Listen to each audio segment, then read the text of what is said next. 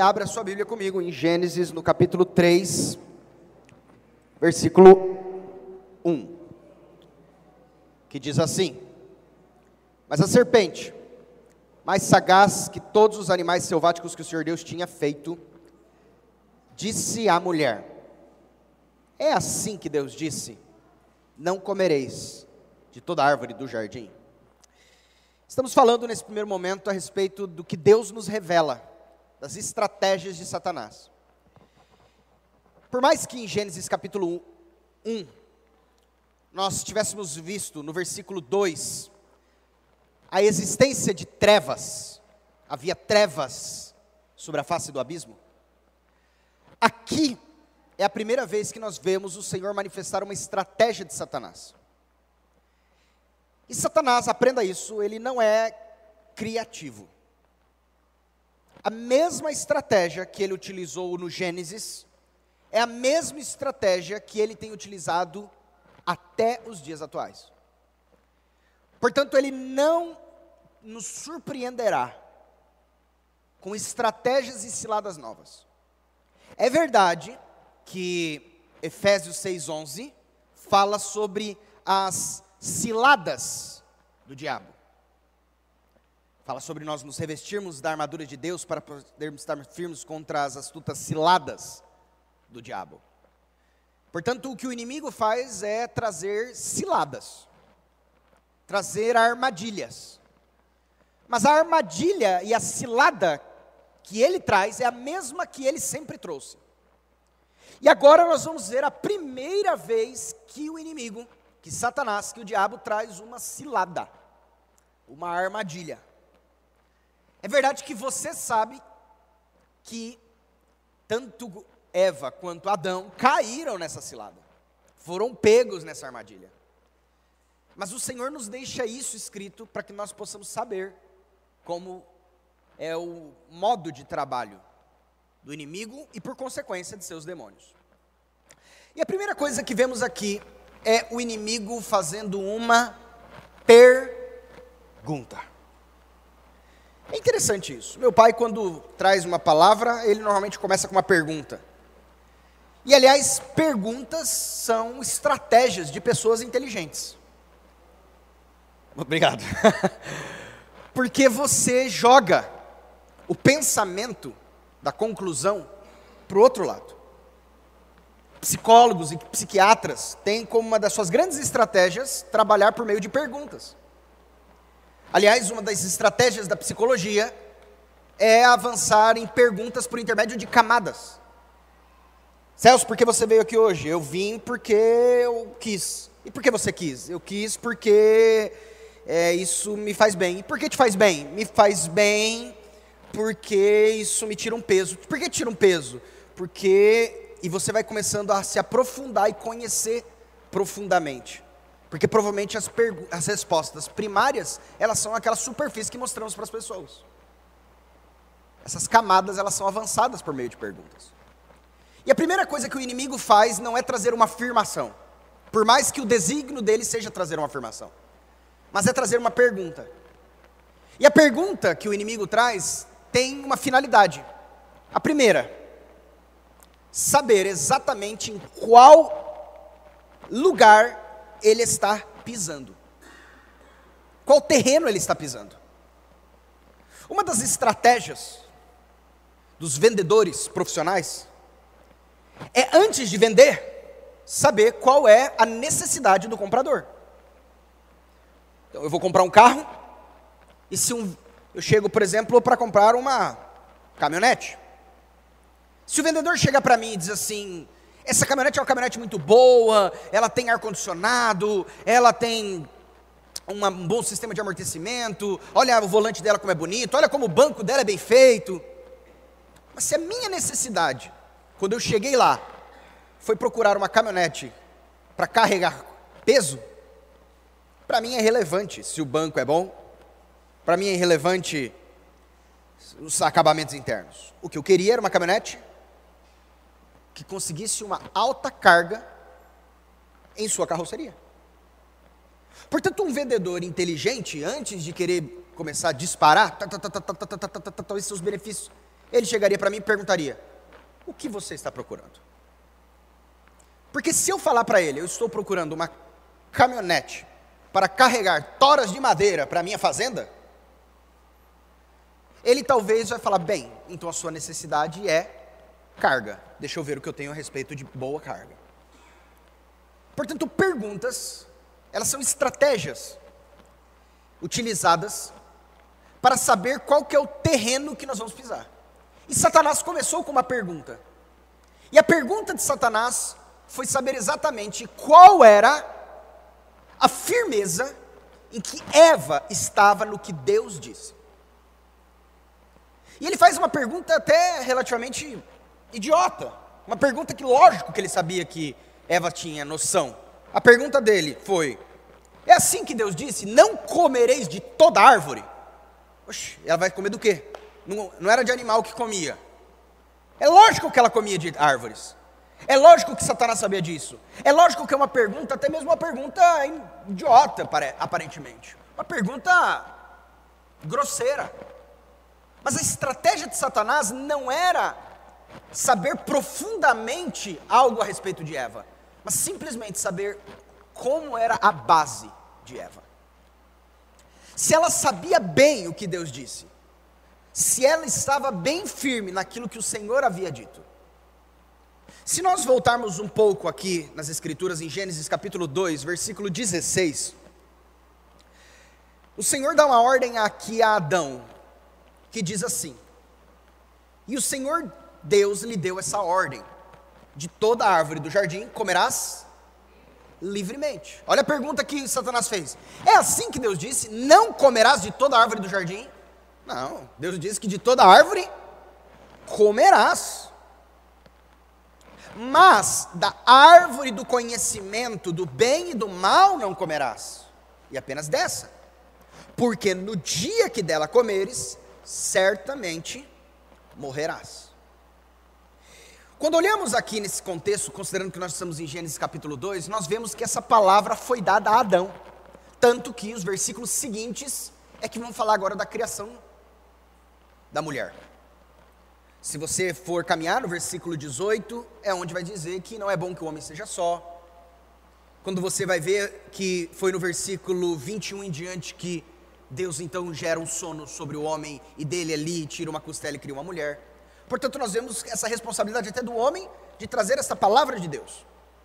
Tanto que, quando o homem peca e Deus o procura, Deus disse: Porque você, Adão, ouviste a voz de tua mulher, eu vou lhe responsabilizar. Tanto que, a Bíblia não diz que, como por uma mulher entrou o pecado no mundo e pelo pecado a morte, mas ele diz: como por um homem entrou o pecado no mundo e pelo pecado a morte. Mas aqui nós vemos nas estratégias de Satanás algo curioso ele queria saber onde estava o coração de Eva. E a primeira coisa que ele faz é uma pergunta. E uma pergunta, sim, relativamente até idiota. É como se eu chegasse para alguém e dissesse assim: é assim que Deus disse, você, para uma mulher, é assim que Deus disse, você não pode casar com nenhum homem, Ora, é lógico que Deus diz que pode casar com homens. Mas que tipo de homem? Um homem de Deus. Um homem que busca os caminhos do Senhor. Um homem que deseja andar nos caminhos do Senhor. Mas Satanás traz de uma maneira genérica, exatamente para saber onde estava o coração de Eva. Então Eva agora responde. E ao Eva responder, nós vemos que o coração dela não estava 100% centralizado no que Deus disse. Vamos ver a sua resposta.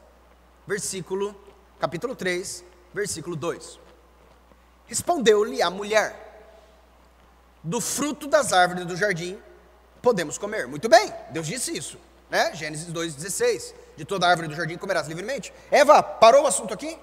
Não, vamos continuar. Ela disse: Mas do fruto da árvore que está no meio do jardim, disse Deus, dele não comereis, nem nele tocareis, para que não morrais. Irmãos, a primeira vez que olhamos aqui, nós conseguimos ver algo interessante. Duas informações. A primeira, nós acabamos de, perce de perceber que no meio do jardim das delícias havia duas árvores. Se você for, por exemplo, comigo em Gênesis 2, 9, você vai ver que diz assim: Do solo fez o Senhor Deus brotar toda sorte de árvores agradáveis à vista e boas para alimento, e também a árvore da vida no meio do jardim, e a árvore do conhecimento do bem e do mal. E agora aqui Eva diz: Ó, de toda árvore podemos comer, mas da árvore do meio do jardim não podemos. É lógico que ela come da árvore do conhecimento do bem e do mal. Portanto, temos aqui uma visão clara: há duas árvores no meio do jardim. Como se Deus, como se Adão e Eva todos os dias passassem por essas árvores e parecesse aquela voz, lembra aquela voz que Deus disse ao povo em Deuteronômio? Eis que hoje lhe proponho a vida e a morte, a bênção e a maldição. Escolhe, pois, a vida para que viva tu e a tua casa. Parece que aqui o Senhor estava trazendo exatamente isso. No meio do jardim, uma perto da outra, uma do lado da outra, uma de um canto, outro da outra. Todos os dias eu passo, eu vejo as duas. Eu tenho a árvore da vida e a árvore do conhecimento do bem e do mal. A árvore da vida me produz vida, a árvore do conhecimento do bem e do mal me produz morte. Mas quando Adão, quando Satanás pergunta a Eva sobre o que Deus disse, Eva acrescenta um detalhe aqui. Você já se atentou nesse detalhe. Ela disse assim, versículo 3, mas, capítulo 3, versículo 3. Mas da, do fruto da árvore que está no meio do jardim, disse Deus: Olha o que Deus disse. Ela disse: Dele não comereis, nem dele. Interessante. Deus havia falado algo a respeito de tocar no fruto? Não. Mas é lógico que nós poderíamos dizer assim, mas é prudente. Ora, se não é para tocar, se não é para comer, para que, que vai ficar tocando? Não é mesmo? Não é prudente? Ora, é prudente. É prudente ou não é? É. Mas, Deus disse. Deus disse ou não disse? Não, se você está com dúvida, Gênesis 2, 16 novamente. E o Senhor Deus lhe deu essa ordem. De toda árvore do jardim comerás livremente, mas da árvore do conhecimento do bem e do mal não comerás. Ponto. Porque no dia em que dela comeres, certamente morrerás. Então nós estamos falando, não é para você comer. Mas Eva aqui cria um elemento a mais. Ela diz: nem tocar. E por mais que eu acho louvável essa recomendação de Eva, né? Um sentido até de, de, de, de de precaução. Mas aqui nós temos a primeira vez que surge a lei dos homens. A primeira vez que surge a lei dos homens é aqui com Eva. Como assim a lei dos homens? O homem criou uma lei e juntou com a lei que Deus deu e disse: Mas é bom também fazer isso. Quer ver que eu vou trazer para os dias atuais? Primeiro eu vou pegar nos dias de Jesus. Jesus foi criticado, você lembra? Jesus estava, foi comer, e os seus discípulos não lavaram as mãos antes de comer. Você lembra disso? E quando os seus discípulos não lavaram as mãos antes de comer, os fariseus chegaram para eles e criticaram, dizendo: seus discípulos não cumprem a tradição dos anciãos. E Jesus diz assim: bem profetizou Isaías a vosso respeito. Esse povo me honra com os lábios, mas o seu coração está longe de mim, e em vão me adoram, ensinando preceitos que são, ensinando doutrinas que são preceitos de homens. O que Jesus estava dizendo? Vocês estão pegando o que Deus instituiu e colocando coisas que você fala, ah, mas Deus esqueceu de falar isso. Não, mas isso também é importante acrescentar, e traduz como uma lei. Aqui é onde inicia-se a primeira vez, de maneira bem embrionária, a religião. Eva, mais do que Deus disse, começa a colocar coisas que ela disse no meio do que Deus disse, embrulhando, entregando, dizendo que foi Deus que disse. Porque ela não disse assim, Deus disse, não comereis, mas a gente nem come nem toca. Não, ela disse o quê? Deus disse, não comereis nem tocareis. Foi Deus que disse. Não, Eva, foi você que disse isso. Deus disse para não comer, não tocar, eu acho até que você está sendo louvável em não tocar. Mas não foi Deus que disse. Satanás então percebe.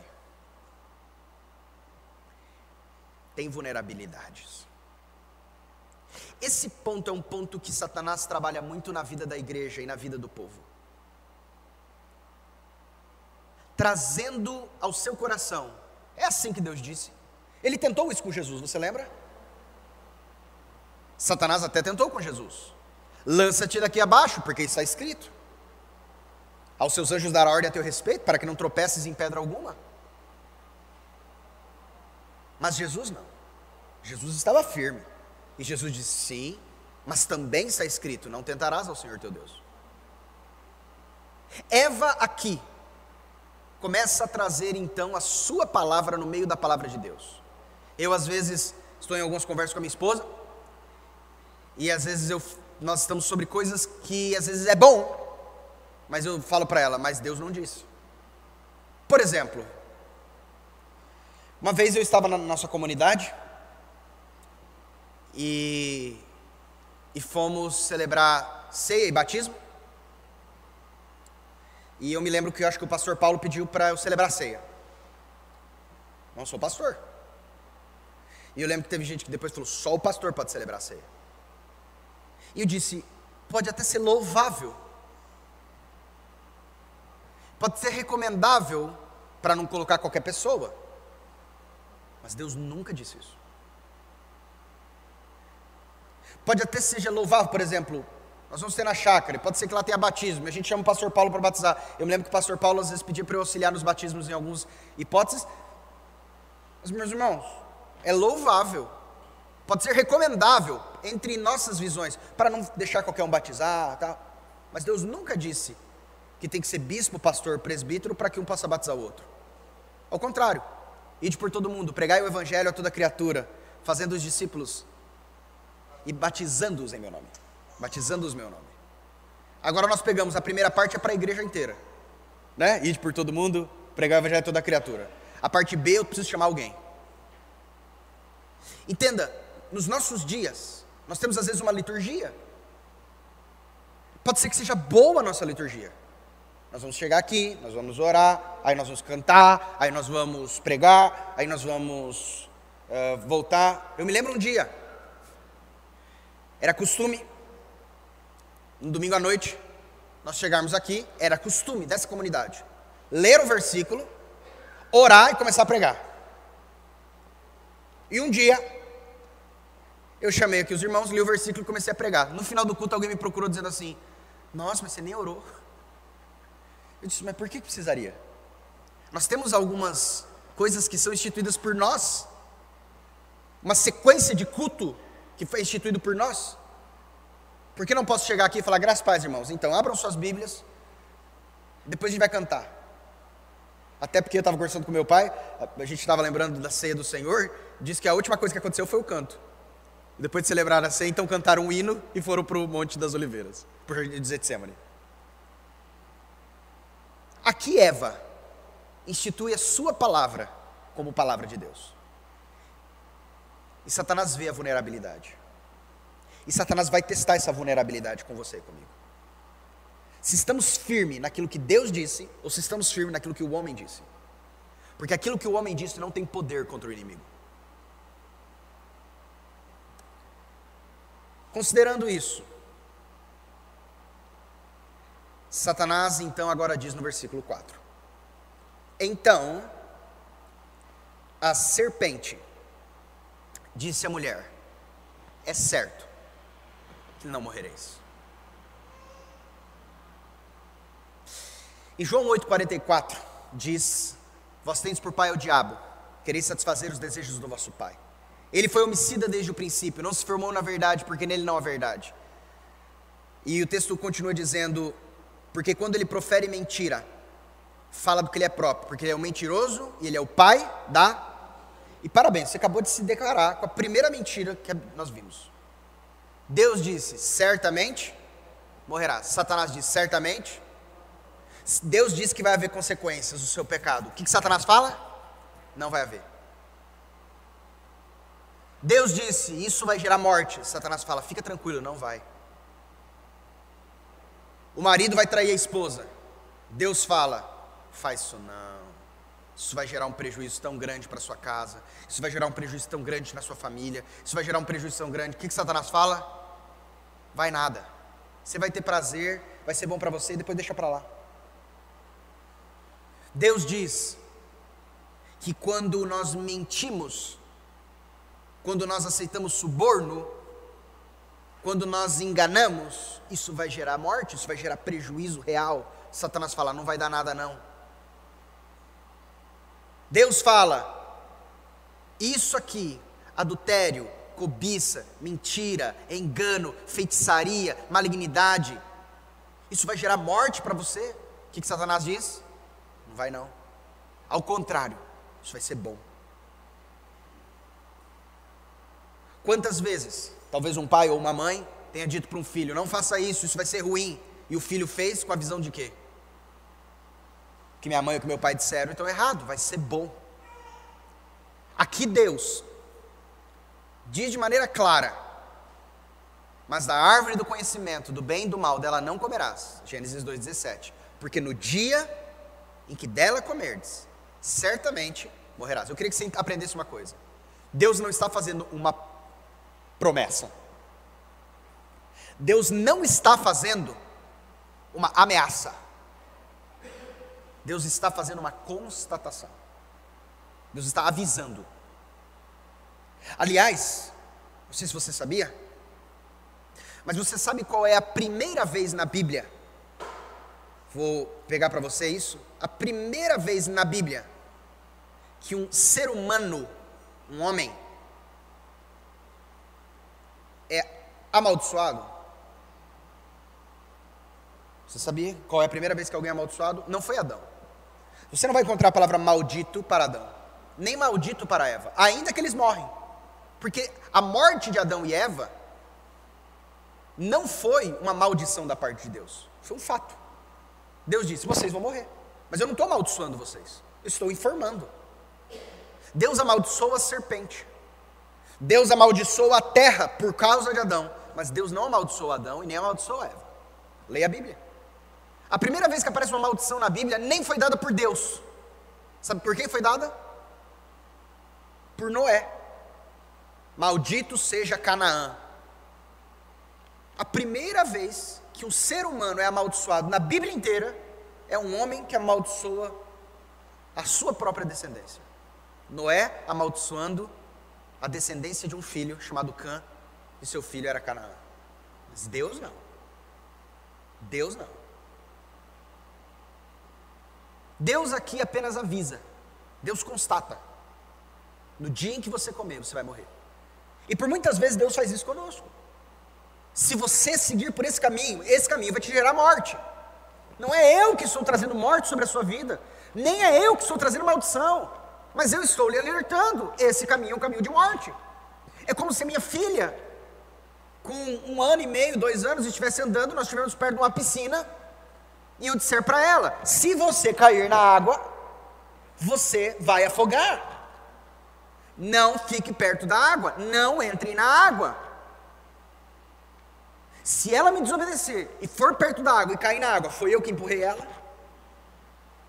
Foi eu que a afoguei? Não. Assim como quando Deus disse: o pecado vai gerar morte, não sou eu que estou produzindo morte na sua vida. Ao contrário, eu estou avisando para que você não entre debaixo do jugo de morte. E assim foi com Eva e Adão aqui. Adão e Eva receberam uma palavra da árvore do conhecimento do bem e do mal, dela não comerás, no dia em que dela comerdes, certamente morrerás. Mas então Satanás vem e diz: certamente não morrerás. E ele diz algo além. Por quê? Vamos voltar ali? Versículo 4: Então a serpente disse à mulher: É certo que não morrereis, porque Deus sabe que no dia em que dele comerdes, se vos abrirão os olhos, e como Deus sereis conhecedores do bem e do mal. Uau! Ele coloca, aprenda isso. Satanás coloca Deus como o bandido da história. Deus quer privar você de uma vida boa. Quantas vezes você já ouviu pessoas que dizem, eu não vou na igreja porque lá eu não posso fazer isso, não posso fazer isso? É como se Deus fosse aquele senhor de idade chato que não deixa eu fazer as coisas que eu quero. Essa é uma visão que Satanás inculcou, colocou dentro da mente das pessoas. Deus como alguém que a inibe de ser feliz. Deus como alguém que a proíbe de ser feliz. Mas esse é um engano. Aliás, o apóstolo Paulo, ali em 2 Coríntios capítulo 11, versículo 3, diz assim: Mas receio que, assim como a serpente enganou Eva com a sua astúcia, 2 Coríntios 11, 3, assim também sejam corrompida a vossa mente e se aparte da simplicidade e pureza devidas a Cristo. Olha só, assim como a serpente enganou Eva com a sua astúcia. Como a serpente enganou Eva com a sua astúcia? pintando um Deus falso. Como Eva não estava firme na palavra de Deus, como Eva não conhecia de verdade o Senhor, Satanás disse: tem espaço para eu pintar um Deus aqui para ela. Quando você não conhece o Deus que você serve, você fica aberto para Satanás pintar o Deus que ele quer para você. Você não conhece a Deus. Então deixa eu dizer o Deus que eu, eu vou contar para você. E aí você vai conversar às vezes com alguém, e ele diz: "Ah, mas Deus é mau. Deus é um genocida. Deus é isso, Deus é aquilo". Eu digo: "Você não conhece". Assim como um dia Satanás chegou para Eva e disse a respeito de um Deus que não era o Deus que criou Eva, mas era um Deus falso, era uma imagem que Satanás estava querendo perverter a respeito do Senhor. Assim Satanás faz no dia de hoje. Lembra que eu disse, ele não muda suas estratégias. Porque Deus sabe que no dia em que dele comerdes, e aí nós temos uma promessa, uma promessa do inimigo. Mas o inimigo, ele é o enganar, Satanás, enganador. Ele dá uma promessa. Adão, Eva, no caso aqui, Eva, eu tenho uma promessa para você. Se você pecar, você vai viver uma vida que você nunca viveu antes. Uau! Você vai, ó, abrir os seus olhos. Engano. Isso aconteceu com o filho pródigo. Ele foi enganado em que a vida fora da casa do pai era melhor que a vida na casa do pai. Então ele pede ao pai a sua herança antecipada, sai, gasta, se regala, mas no final ele olha e diz: Na casa do pai sempre foi muito melhor. Eu fui enganado.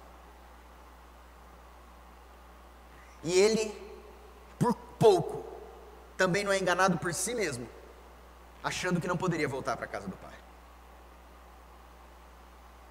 Mas ele então agora cria uma figura, porque ele também não conhecia o pai. Voltarei à casa do meu pai e direi: Pai, pequei contra os céus e contra ti. Já não sou digno de ser chamado teu filho, me trata como um dos seus servos, me trata como um dos seus escravos. Quando ele chega para o pai, o pai o abraça e ele começa o discurso. Pai, pequei contra os céus e contra a terra e já não sou digno de ser chamado teu filho. O pai não deixa nem ele terminar. Ele nem, ele nem fala a frase, me trata como um dos seus servos. O pai já diz, cala a boca, está falando besteira. Mata o bezerro. Vamos fazer festa porque o meu filho estava perdido e foi achado. Ah. Quando você não conhece o Deus que você serve, você dá legalidade para Satanás pintar um falso Deus ao seu coração. E aqui ele fez isso com Eva, dizendo: Deus está fechando seus olhos, mas se você comer, seus olhos vão abrir. Mal ela sabia que os olhos dela estavam abertos e quando ela comesse eles seriam fechados. Mal ela sabia que os olhos dela já estavam abertos e quando ela comesse, aí sim ela seria cega. Versículo 6. Vendo a mulher, e aí nós temos três características aqui, aprenda elas. Número um, que a árvore era boa para se comer. Número dois, que a árvore era agradável aos olhos. Número 3, que a árvore era desejável para dar entendimento. Abra paralelamente comigo, fique olhando os dois versículos, você vai anotar comigo. 1 João capítulo 2, versículos 16. 1 João 2,16. A Bíblia diz em 1 João 2,16 que tudo o que há no mundo, e ele traz três características do mundo, esse mundo, esse sistema maligno, tudo o que há no mundo, número um, a concupiscência do quê? Da carne, o desejo que a minha carne, ai eu preciso, eu preciso. Número dois, a concupiscência dos, cara, isso me atrai demais. E número três, a soberba da vida, ou seja, isso me vai fazer me tornar alguém melhor aos olhos do mundo. Porque tudo que é no mundo, concupiscência da carne, concupiscência dos olhos e soberba da vida, não procede do Pai, mas procede do mundo. Agora pegue esse versículo e vamos olhar Eva e perceba como se encaixa como uma luva. Eva diz três características. A primeira, vendo a mulher que a árvore era boa para se comer, concupiscência da carne, comer carne. Dois, agradável aos olhos, concupiscência dos olhos. E três, árvore desejável para dar entendimento, soberba da vida. Eu preciso mais do que Deus me deu soberba da vida. O que Deus me deu não é suficiente.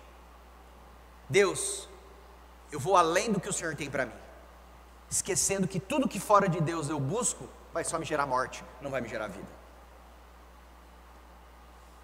Não procede do Pai, mas procede do mundo, e por consequência, do príncipe deste mundo. E aí, agora, se voltarmos em Eva, vemos exatamente isso.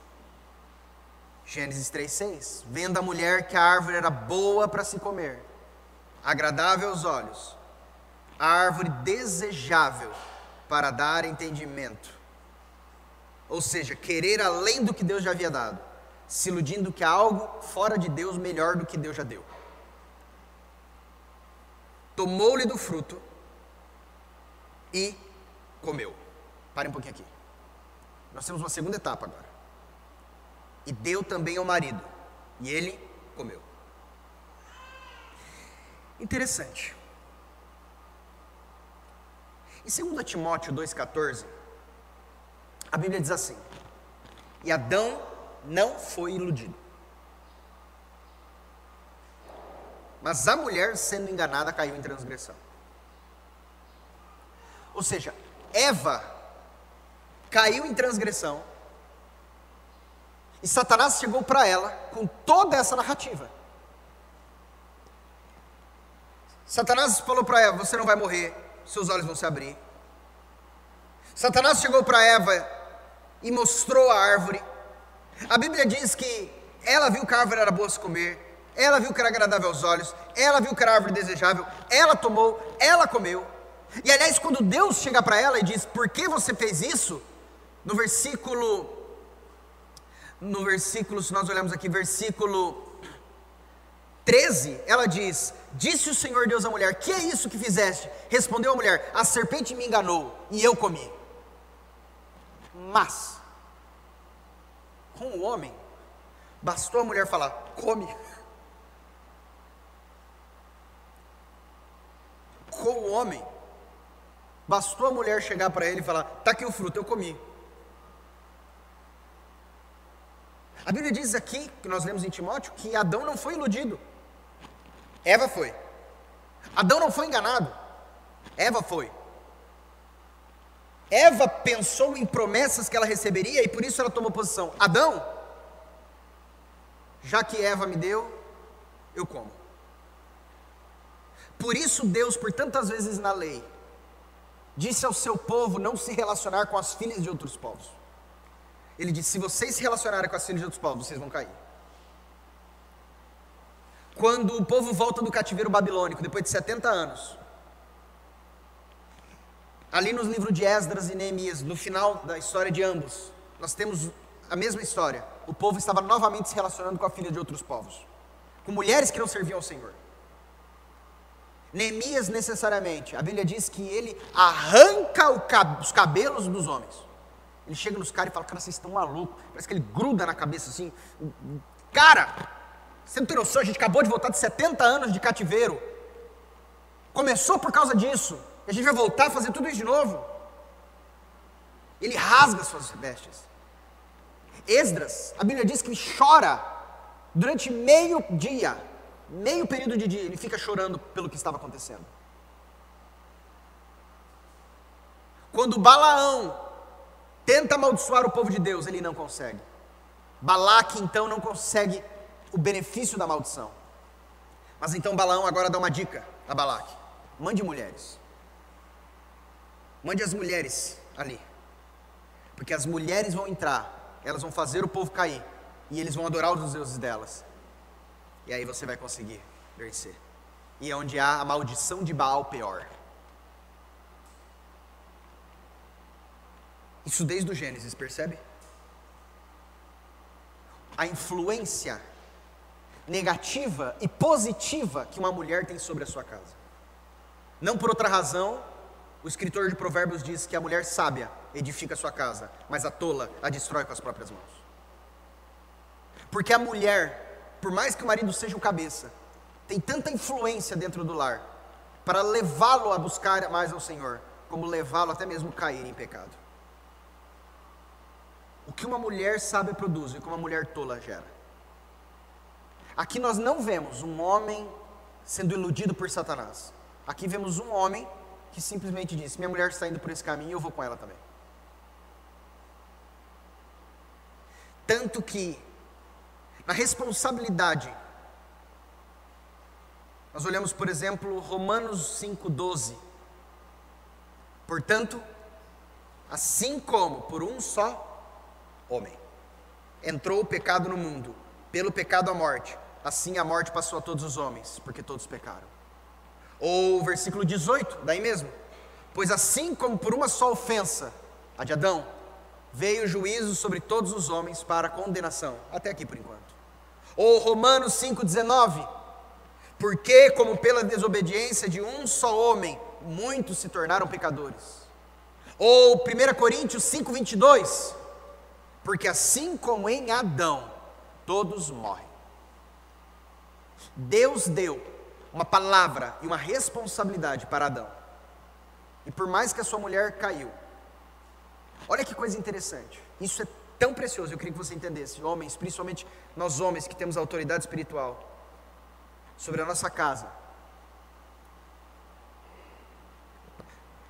Deus deu uma palavra ao homem. Deus cobrou do homem, mas Satanás foi na mulher. O modo de Satanás chegar em Adão foi por meio de Eva. Muitas vezes nós, homens, podemos estar ativos, olhando as estratégias que o inimigo tem trazido, mas precisamos atentar como ele pode, muitas vezes, tentar buscar e chegar por meio das nossas esposas. Foi exatamente assim que ele fez. A serpente não bateu, Adão nem conversou com a serpente. Adão não bateu um papo com a serpente. Mas ele caiu por meio de Eva.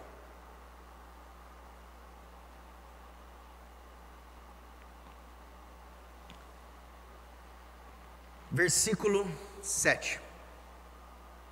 Abriram-se então os olhos de ambos,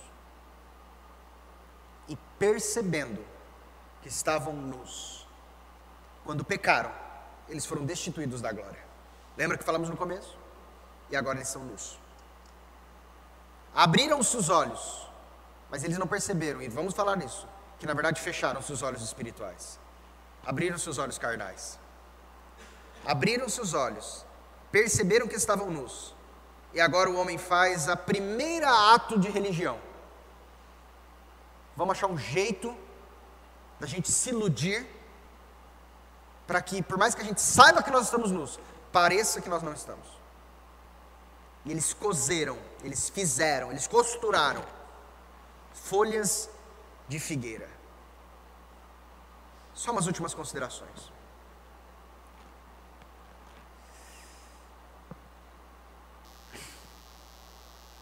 Interessante que quando olhamos lá em Apocalipse 3,18, na igreja de Laodiceia, além de falar sobre nudez, ele vai falar sobre colírio também, né? Aconselho-te que de mim compres ouro refinado pelo fogo para te enriqueceres. Apocalipse 3,18.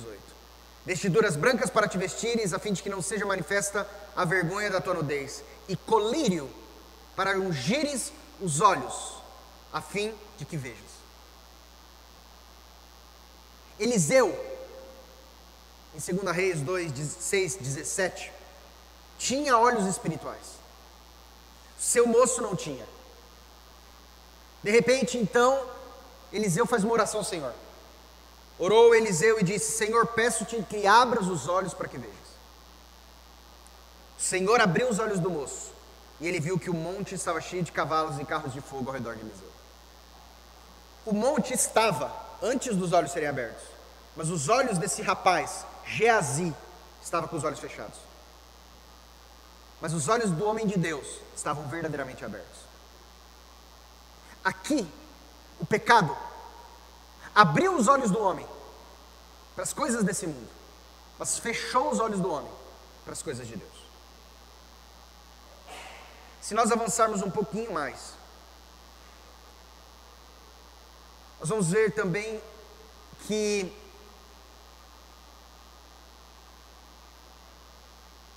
em Mateus 13, 15, Jesus diz assim: Porque o coração desse povo está endurecido. De mau grado ouviram com os ouvidos e fecharam os olhos, para não suceder que vejam com os olhos, ouçam com os ouvidos, entendam com o coração, se convertam e sejam por mim curados. Como você pode buscar o caminho se você não vê ele? Marcos 8,18, Jesus também disse: Tendes olhos? Não vedes? Tende ouvidos? Não ouvis? Quando Paulo fica cego com aquela visão que ele tem do Senhor no caminho de Damasco, ele chega então ali na cidade e ao receber aquela oração por Ananias, a Bíblia diz em Atos 9,18: imediatamente lhe caíram dos olhos como que umas escamas e tornou a ver. E eu creio que essa visão, irmãos, é a mesma visão que Deus nos tem dado no momento em que cremos nele. O Senhor quer mais e cada dia mais nos dar olhos e visão espiritual. Visão essa que perdemos no Éden. Romanos 11 e 8 diz, como está escrito: Deus lhe deu espírito de entorpecimento, olhos para não ver, ouvidos para não ouvir, até o dia de hoje. Cozeram folhas de figueira e fizeram cintas para si. Eu não posso deixar de falar isso para você. Nós falamos que quando Deus cria, Ele usa duas palavras do verbo criar: a palavra bará criar algo que não existe, e a palavra assá, que é criar algo do que existe. Deus fez a criação no primeiro, no segundo, no terceiro, no quarto, no quinto, no sexto dia. Então, no sétimo dia, a Bíblia diz que Deus descansa, porque não precisa fazer mais nada. Mas agora, nós temos a primeira vez na Bíblia que diz: então Deus, o homem fez. Quando o pecado vem, entra talvez um pouco do que falamos na semana passada sobre o sábado.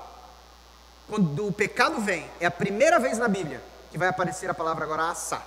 O homem então faz. Deus falava: você não tem que fazer nada, cara, está tudo pronto, é só você viver, é só você gozar do que Deus já fez. Mas agora, depois que o pecado vem, o homem precisa, ele também, fazer. E ele fez. Cozeram folhas de figueira e fizeram cintas para si. Eu concluo só fazendo com que você lembre sobre a figueira.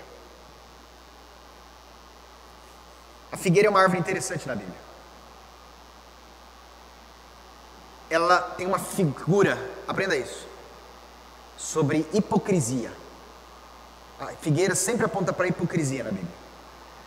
Por exemplo, Marcos 11, 12 e diante, depois você leia, vai dizer: quando Jesus saiu de Betânia, teve fome e ele encontra uma figueira que parecia ter frutos, mas não tinha. Então o Senhor amaldiçoou. Em Lucas 13, 6, Jesus também conta uma parábola. de um homem que tinha uma figueira plantada na sua vinha e vinha procurar fruto nela, mas não achava. Duas histórias distintas, mas ambas com o mesmo significado. Figueira é uma árvore hipócrita. É uma árvore que parece que dá fruto muitas vezes, mas não tem. E aqui, curiosamente, pontualmente, é exatamente da figueira que Adão e Eva escolhem, não da bananeira, não de outra planta, mas da figueira que Adão e Eva escolhem para tampar-se.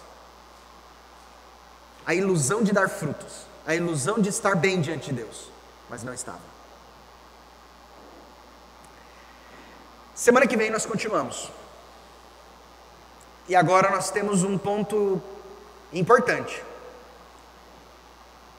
Como Deus começa a manifestar Cristo. Deus então tira essas obras que o homem fez, porque o homem é quem fez. Ele costurou e ele fez para se tampar. Deus fala: não é assim que a gente vai conversar. Tira isso. Deus desfaz as obras do homem. Deus faz as vestes dele. E Deus agora, ele mesmo veste de novo Adão. Uau. E não de figueira, mas de peles de animais, sacrifício, sangue, remissão de pecados, cordeiro, Cristo. Na semana que vem avançamos mais nisso. Amém? Amém. Vamos orar. Louvamos ao teu nome, Pai, e te engrandecemos por essa palavra que o Senhor tem nos orientado. O Senhor tem nos mostrado. Portanto, o Senhor seja glorificado. Em nome de Jesus. Amém. Estamos encerrados.